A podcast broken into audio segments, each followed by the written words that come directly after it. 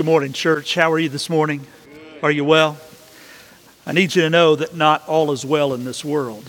I feel compelled before we get into God's Word today that we take a moment and pray over what's happening in Israel right now. If you're unaware, yesterday there were a group of Palestinian terrorists associated with the terrorist group Hamas who came out of Gaza, the Gaza Strip, and began to attack Israelis and others in southern Israel. It's been about 15 years or so ago. I was in the city of Sderot, which is in southern Israel, and was learning about the conflict that exists between the nation of Israel and the Palestinians in some of the Palestinian encampments like Gaza. And I remember standing on a high point, looking across through the great distance from Sderot into Gaza. I could see Gaza in the distance. And one of the leaders of the group, of our group that day, pointed out a big black spot that was out about 200 yards out. And he informed me and us that it was the remains of one of the Qassam rockets. For years and years and years, Palestinian terrorists have been launching these Qassam rockets out of Gaza, and they've been in conflict for a while. But yesterday's attack was unprecedented. The last totals that I saw just a few moments ago that over 600 Israelis have died. A total of 1,000 people have died between both groups, but there's also the belief that even some Americans have died in this conflict. And these kind of things, Israel in the Middle East is a hotbed of conflict, and we know that at any time something that seems to be small could erupt on the world stage and bring many nations into conflict. And so Israel, the nation of Israel, is now responding. I believe this is going to get much worse before it gets any better. I have some personal friends who are in Israel right now. A couple of pastor friends from the state of Florida that I'm aware of are in Israel leading church groups touring the Holy Land and will be there for some time. And so we just need to be praying for what's going on there. One of the things that I've learned about what's happening in Israel, I learned a long time ago, it is one of the most complicated geopolitical situations that you'll ever encounter. And so there are a lot of folks that are the people in leadership positions making decisions. I would also say that there are people on both sides, people just living their lives, parents with kids and grandkids seeking to live their lives, and they're going to be caught up in all of that. But just the incredible viciousness that took place at the initial starts of this latest attack. The elderly, children, women have been slaughtered, families slaughtered in their cars. There were rapings that have been going on. Hostages have been taken and out of southern Israel into the Gaza area. It's a very, very difficult and tense situation. And I just want us to pause and to pray. Can we do that? Let's pray and let's ask the Lord in some way or some form to limit the impact of what has happened. Lord Jesus, my heart is obviously heavy, dear Father, over what is happening in Israel right now. And we know that this conflict is nothing new, that this has been going on for well over a generation in the modern age of Israel. And there are opinions from across the globe, some for the Israeli situation, some against them, some for the Palestinians, some against them. But we know that there is conflict there and that there are innocent lives being impacted by this political situation. And Lord, I don't have all the answers for it. I do know that you do. But I know that in this broken world in which we live, in which conflict and war and violence and death is a real possibility, it is a daily possibility for the people that live in that region. And Lord, it's going to require far more wisdom than I have, and probably far more wisdom than any human being on this earth has in order to find a reconciliation there and a way for people to live and to exist. And so, Lord, I'm praying for your wisdom to be granted and given freely. Again, I don't have all the answers. I know that you do, but we just pray for your will to be done there. Meanwhile, we pray for a minimization of devastation and find a way to find peace in that situation if it is at all possible. We know, Lord, though, that ultimately the war that ends all wars will come, and it will be in that region that it will begin. And so, Lord, though we don't understand it all, we don't know all the timing of things, we certainly lean into you and we trust you, and we are grateful that we have salvation. But, Lord, may you be made more known, even through this situation, that you are God, that Jesus is Lord, and that the only way to ultimate peace is through you. For this we ask and we pray in the name of Jesus. Amen and amen. Let me invite you, if you would, to turn to Matthew's Gospel, chapter 6. Matthew chapter 6. And we're going to be looking today at the model prayer that Jesus prayed, and we'll get to that in just a moment. I will tell you, I don't have a lot of claim to fame in this life, beyond being a pastor. I do have two things that probably set me apart more than anything. One is a good thing, a thing to be proud of. The other is not so proud. Both of them are related to basketball. I know I've shared at least this first thing with you. One of my claims to fame or defame is that I once fouled out of a basketball game in the first quarter of a basketball game. That is a true story. It's for another time. The other claim to fame that I have is this. To my knowledge, I have never met anyone who was better at shooting free throws than I was at my prime. Now, I'm qualifying at my prime. Please do not come and challenge me today, all right, to a free throw shooting contest. But when I was in high school, I actually finished my last year of high school with a 93% free throw average in high school. It's hard to achieve. And so I can't be proud of much. I am proud of that. I've won several free throw shooting contests. It was not uncommon for me to be able to start shooting free throws and hit 100 in a row. All right, are you impressed yet? All right. So if you were to ask me what my secret was and why I was able to do that, the secret was I practiced, and I practiced a lot. I remember watching one of my favorite basketball players when I was a kid was a basketball player for the University of Kentucky. His name was Kyle Macy, and he was awesome at shooting free throws. And so I made it my practice to emulate how he shot free throws. And he shot his free throws the same way every time. And so I would do the same. And the way he would start was he would reach down. I can't go all the way down anymore. He would reach down and he would wipe his hands, wipe the sweat off of his socks. And then he would take the basketball. He would dribble three times, take a moment, a pause, and then he would shoot the free throw. And under my father's instruction, he's like, you need to practice doing your free throws the same way every time over and over again. And so I would go out on the basketball court that we had in the back of my yard, that little paved court that my dad had put into the yard. And I would practice and practice and practice. But then before I finished my practice, I would always finish shooting free throws over and over and over and over and over again. And when I was done with that, I practiced some more over and over and over again. And that was the secret. I developed a good habit of shooting free throws, and then I kept doing it, practicing it over and over and over.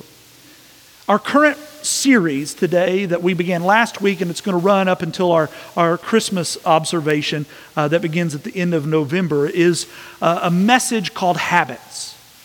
And in this series, we're talking about spiritual habits, spiritual disciplines. It's about spirit-filled and spirit-empowered disciplines, grace-empowered disciplines, and these habits. These disciplines that every Christian should incorporate in their daily walk with the Lord, and they should do them over and over and over again. These are the means that God has given us that we might live life and live it to the full. Today we're taking on a couple of the habits, not just one of them. Last week we looked at Bible intake and the importance of getting the Bible into us by reading it and studying it and memorizing it and quoting it. Well, today's habits are not one but two that we offer to you, and it's the habits of prayer and fasting. And Jesus addresses both of these habits in his famous teaching that we know as the Sermon on the Mount. So I want to invite you to stand with me as we begin reading in Matthew's Gospel, chapter 6, beginning in verse 9. Matthew 6, verse 9. Here's how Jesus tells us to pray. He says, "Pray then like this: Our Father in heaven, hallowed be your name. Your kingdom come, your will be done on earth as it is in heaven. Give us this day our daily bread, and forgive us our debts as we also have forgiven our debtors. And lead us not into temptation, but deliver us from evil. For if you forgive others their trespasses, your heavenly Father will also forgive you. But if you do not forgive others their trespasses, neither will your Father forgive your trespasses. And when you fast, do not look gloomy like the hypocrites, for they disfigure their faces that their fasting may be seen by others. Truly I say to you, they have received their reward. But when you fast, anoint your head and wash your face, that your fasting may not be seen by others, but by your Father who is in secret. And your Father who sees in secret will reward you." Pray with me. The Lord, we ask that you continue to encourage us to take up these disciplines that you have designed to help us to grow in the faith, these Spirit-empowered disciplines, these grace-empowered habits. May they truly be habits that we embrace, and we embrace them freely, that through them you help us to become more like you day by day. So we ask and so we pray in the name of Jesus. Amen. Amen. God bless you. Go ahead and have a seat.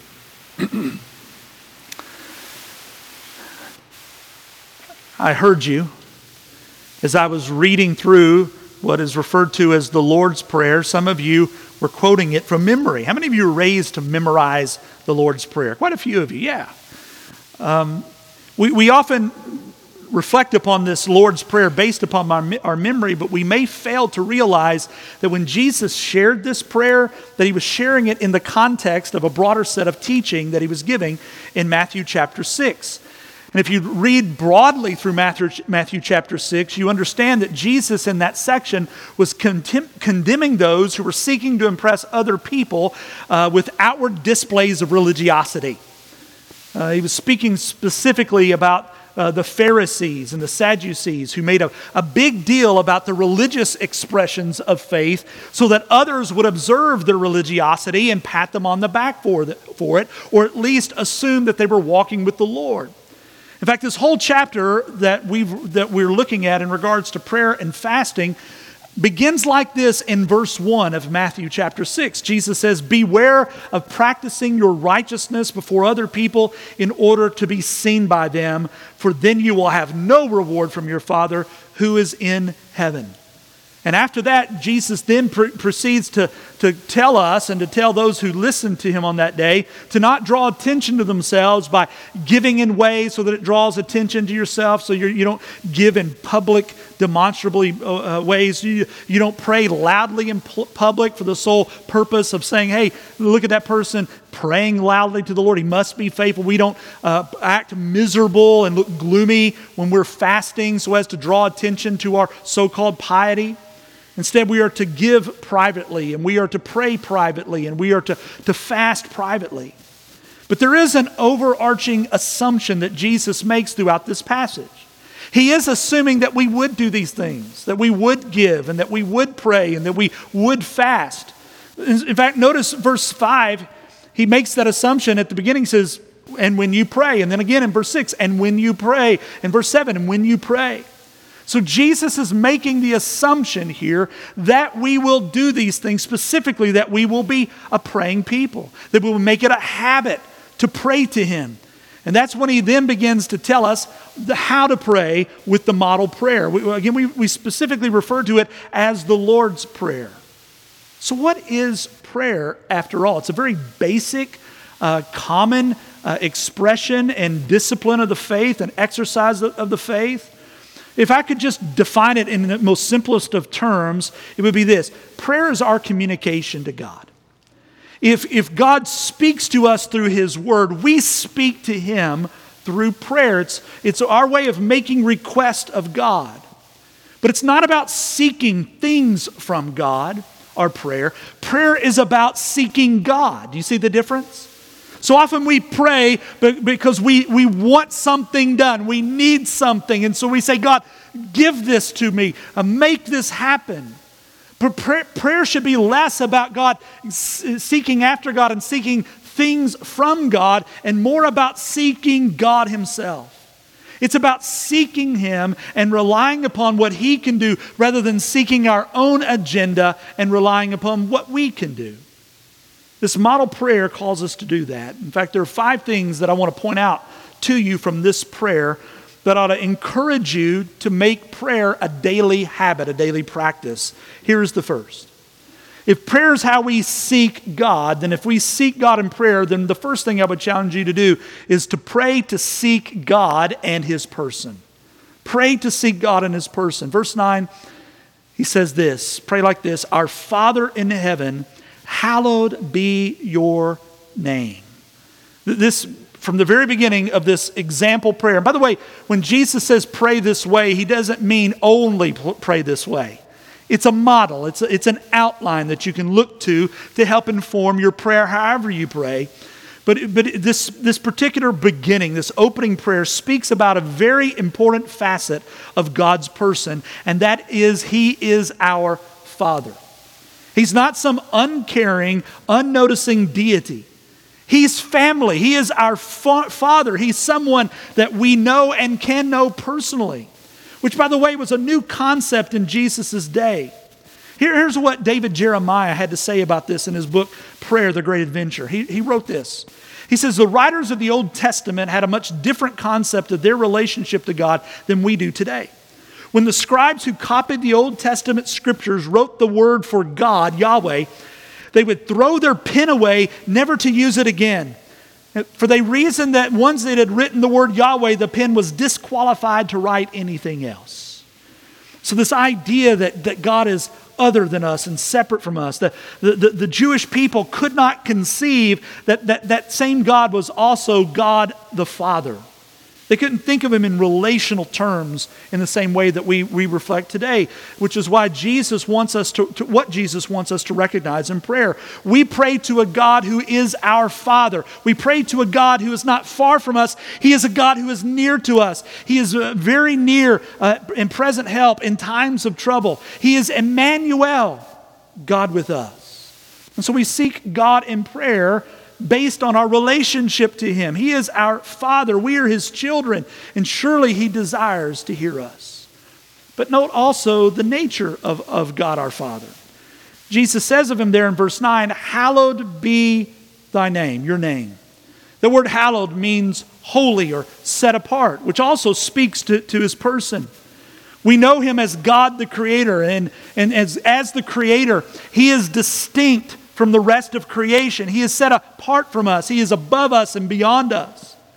Theologians often use 3 terms to describe God in great generalities, and they're terms that can never be applied to you and me. And they refer to Him in His being omnipresent, omniscient, and omnipotent. Omnipresent means that He is everywhere all the time. Omniscient means He is all-knowing. There is nothing God does not know. Omnipotent means that He is all-powerful. There is nothing that is more powerful than He. And this is the God to whom we pray. Yes, He is God, our Father, but He is also hallowed, set apart, beyond us. We're not just praying to a God, we're praying to the God who can respond. Life magazine, when it was publishing back in the 1960s, one of its most famous photo spreads was that of John F. Kennedy playing with his children in the Oval Office. A very iconic set of pictures of John F. Kennedy's time as president. John Jr. and Caroline, his two children, are playing with their toys. there on the floor in the Oval Office, and those images captured the hearts of the American people like never before or since. Why?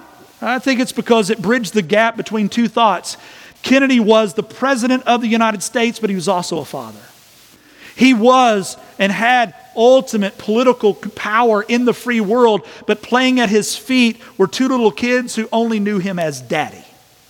So what an incredible picture this is. Do you think our kids would have been allowed to go to the White House to play on the Oval Office carpet? Of course not.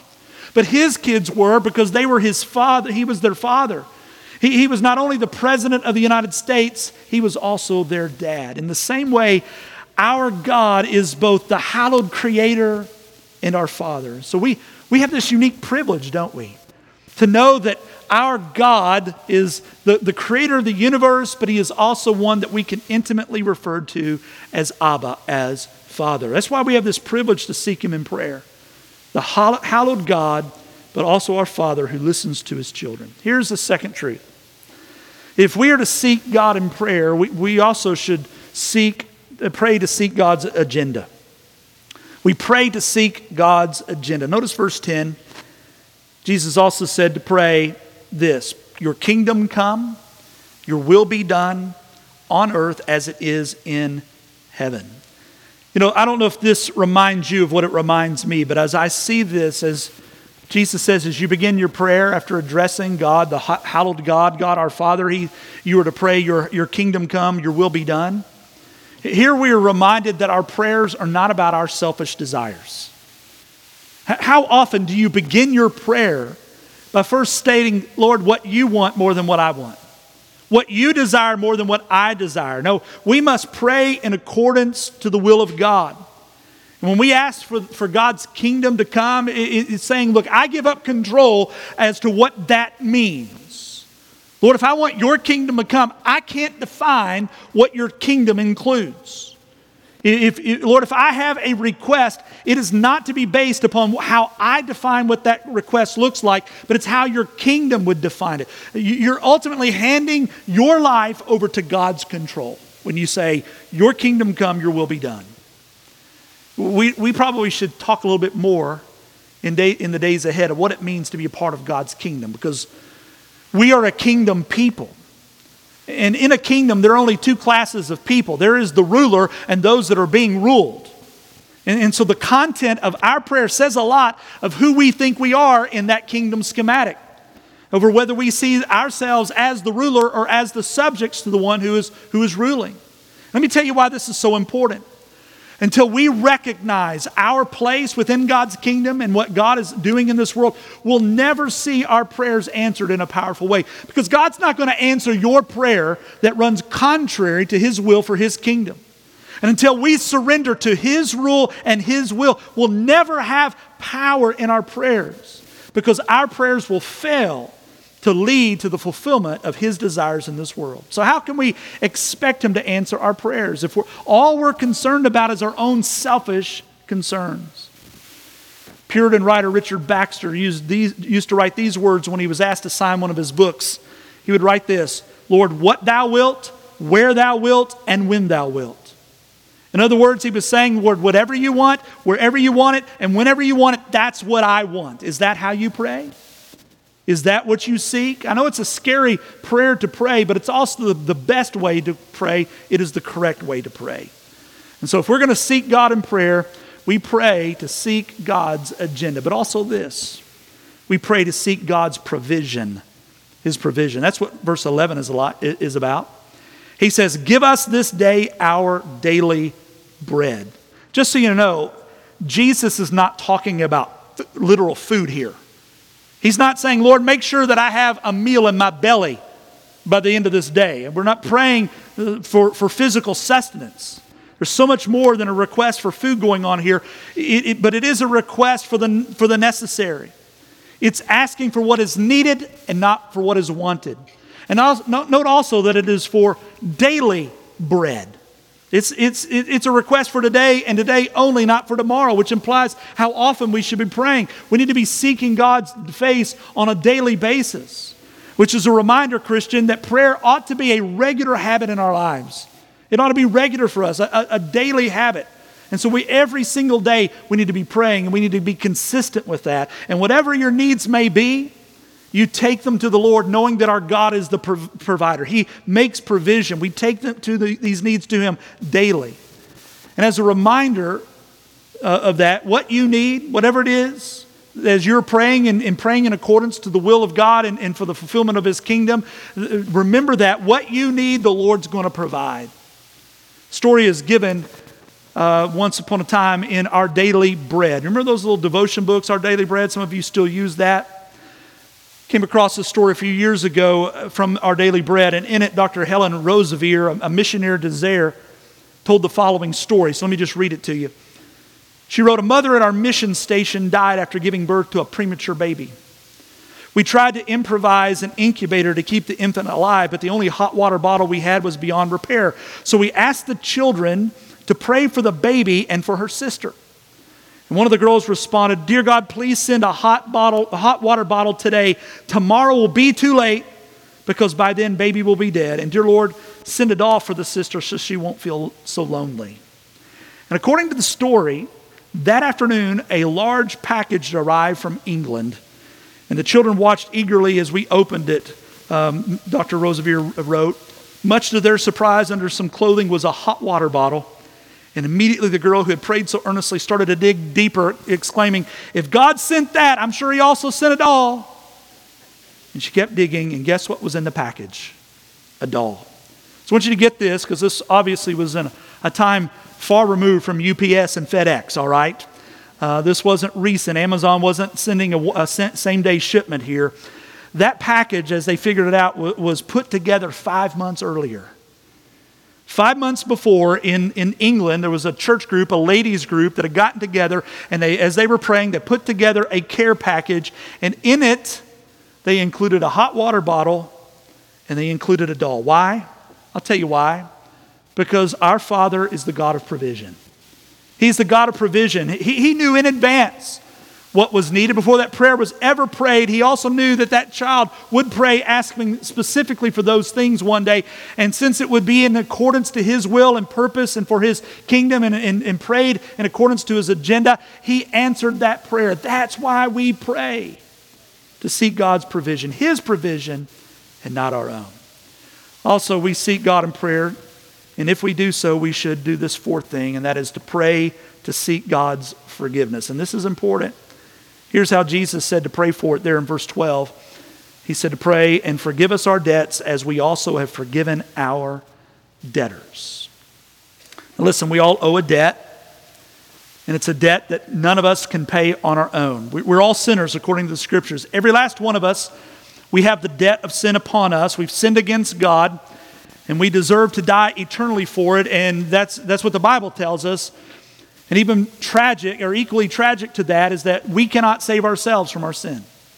We cannot remove the debt on our own. We have this spiritual debt. We cannot buy our way out. We cannot work our way out. So our only hope is to have the debt forgiven. It's our only hope. And that's where Jesus comes in, amen?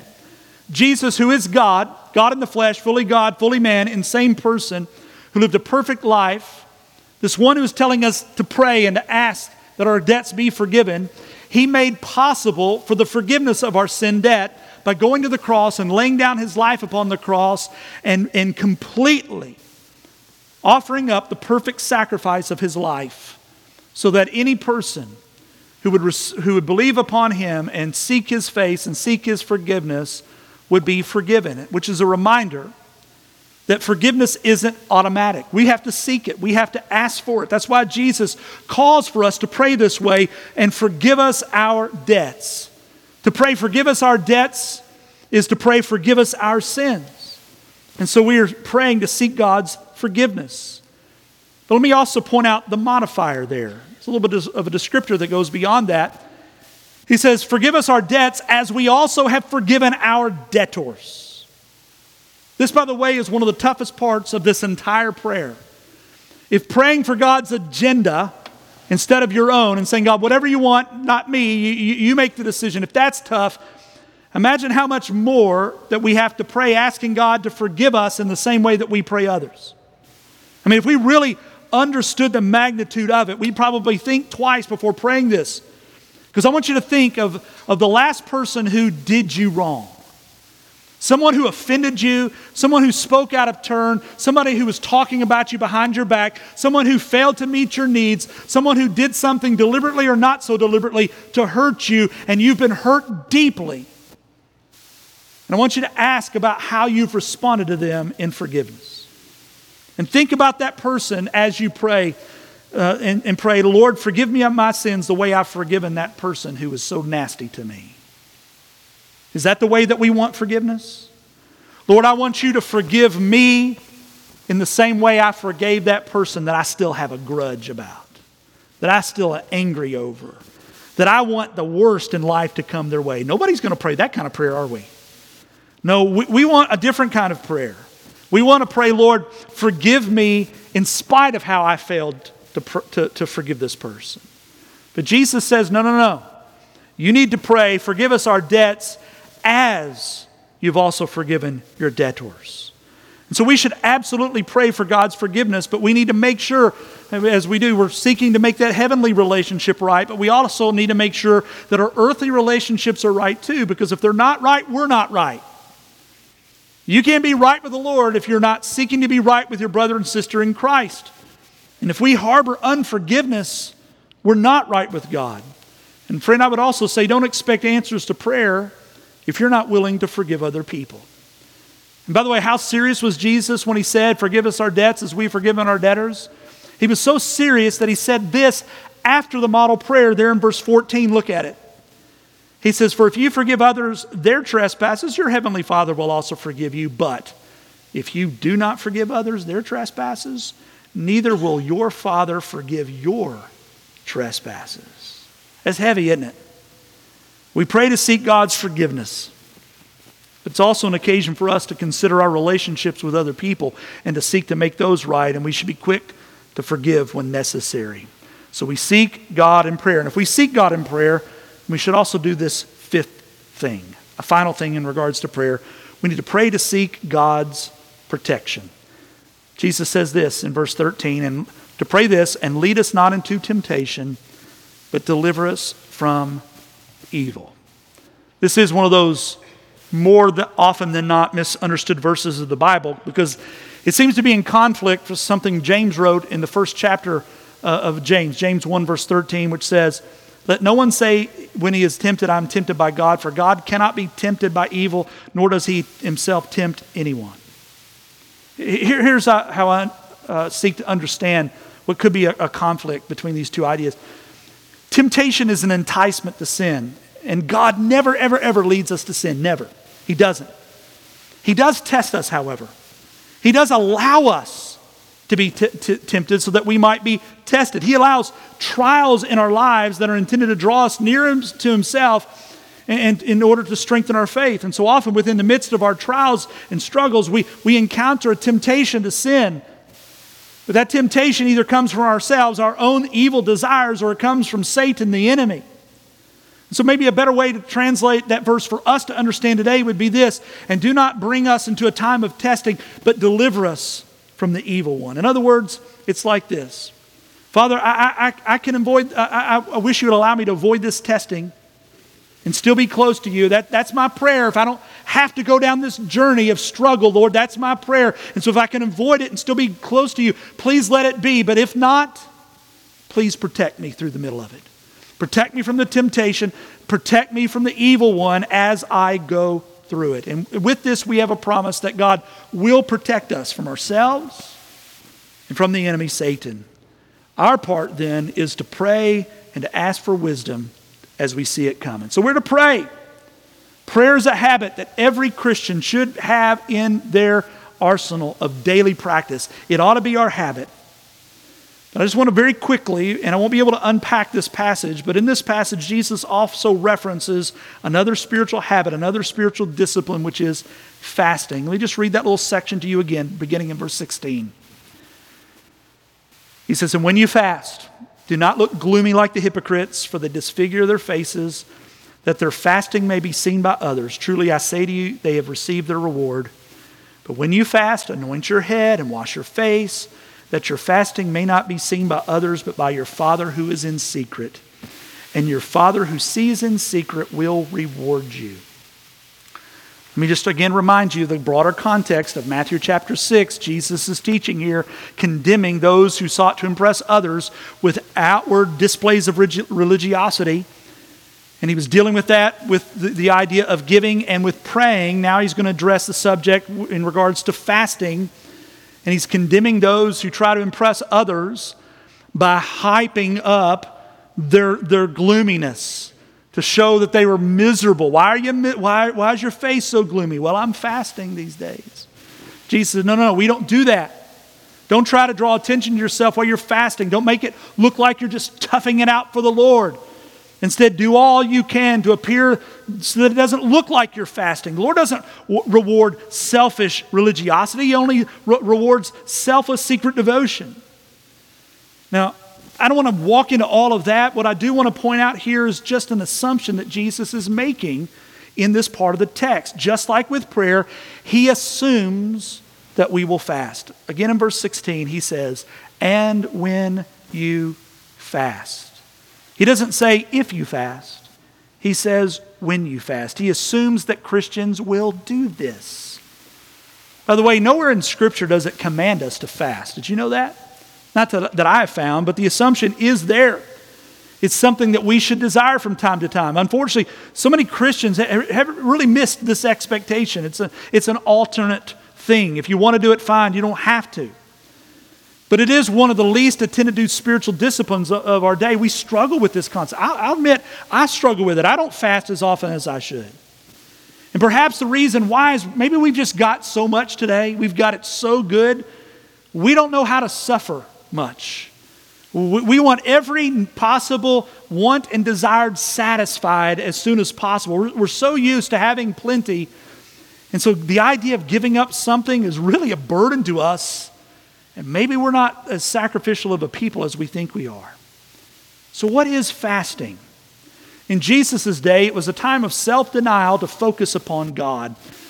Typically, it included giving up food for a specific defined amount of time so that whatever, when you, instead of taking time to sit down at a meal, perhaps you would take that as a time to focus on the Lord and to pray. Or when you would feel the hunger pains hitting your abdomen, it would be a reminder that your greatest satisfaction is not in taking food and having that immediate need met, but it was in seeking God, the ultimate source of our satisfaction. Unlike prayer, fasting isn't something that we do daily. It's not something you do every single day. It's just occasional, as you have need or as you are led. And fasting is really closely related to prayer in that it's about seeking God, but it is distinct from prayer. And so without wading into the subject too deeply, if prayer is ultimately about seeking God and relying upon what he can do, fasting is what we do to truly focus our attention and our affections upon him. And so I would just state this final point this way.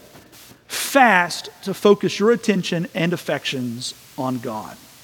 Let me just tell you, fasting can be so beneficial to your spiritual formation. It can be such a blessing to you to set aside something that you love, something that is necessary, something that you crave. But remember, it's a means to one of two ends based on what Jesus told us here in verses 16 through 18. It can be a means to showing off for other people, or it can be a means of saying to God, you're more important to me than anything. You're more important to me than food. You provide me with more satisfaction than anything else. These two things are mutually exclusive. That's why Jesus says to lean into fasting secretly, privately. And again, the subject warrants much more study than we'll give today, but I just want you to be pressed with a few questions here. Who or what has your attention?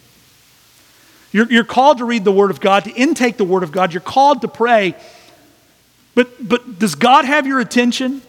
Does his word have your attention? Are you focusing your attention upon the Lord in prayer? Who or what is the source of your satisfaction? Are you seeking satisfaction in praise and adoration of other people, or are you seeking your satisfaction in the Lord? Fasting will help you to put your focus upon the Lord, you focus your attention upon Him, and focus your affections upon Him. We all need to pray, and we could all benefit from fasting. And as I close out, I just want to give a simple challenge to you.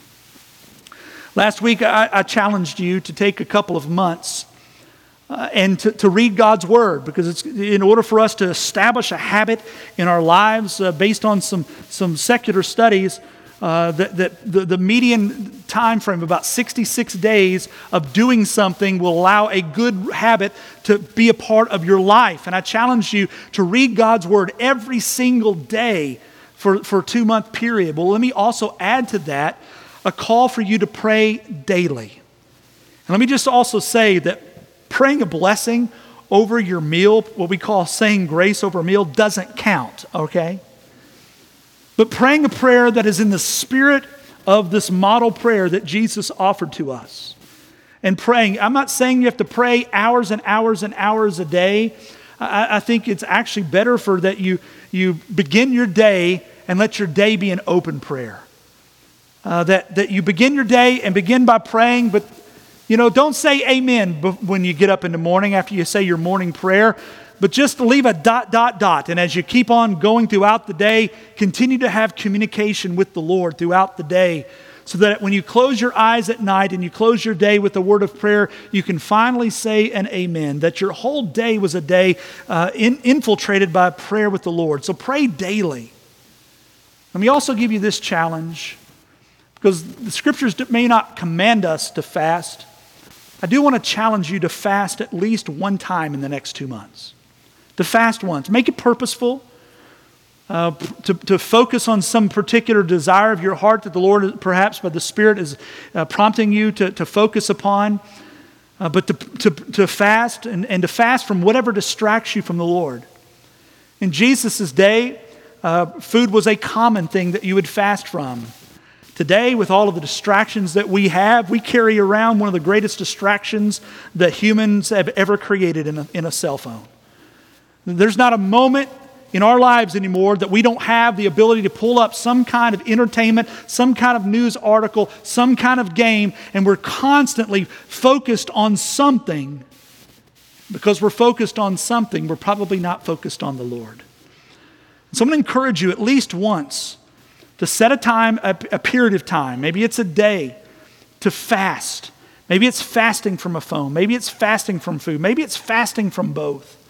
But whatever it is that is drawing more attention away from the Lord, the attention that you should be giving to the Lord, whatever it is, set it aside and fast from it distracts you from the Lord. But whatever you do, that's daily, make it a habit to pray, and occasionally let us fast. Will you pray with me right now? Lord, I'm grateful that we have this opportunity to reflect upon these practices that will help us to become more like you. Lord, your word instructs us so that we may know your voice and hear your voice. And with prayer, Lord, we're able to have your ear, to petition you. And with it, Lord, with fasting as we pray, we have the ability to focus our attention upon you and to focus our affections upon you so that you matter more than anything else in this world. And so, Lord, I pray that you would help us to be a people who will embrace the good habits, embrace these spiritual disciplines, these grace-empowered, spirit-empowered disciplines and habits, so that we can know more of you and become more like you. Lord, I'm also mindful that these can all be external things that we do if we do not first and foremost have a relationship with you in which we find forgiveness of our sins and your Spirit comes to live in us and dwell in us and to change us. And so, Lord, I likewise, as I pray for my brothers and sisters in Christ, that they may be a people who embrace these good habits, that, Lord, you would also touch the one who has not yet found you. Lord, if if we pray to seek you and to rely upon you, Lord, it's impossible for us to seek you if we seek you in our own strength. And Lord, we need to begin by asking you to forgive us of our debts, our sin debts.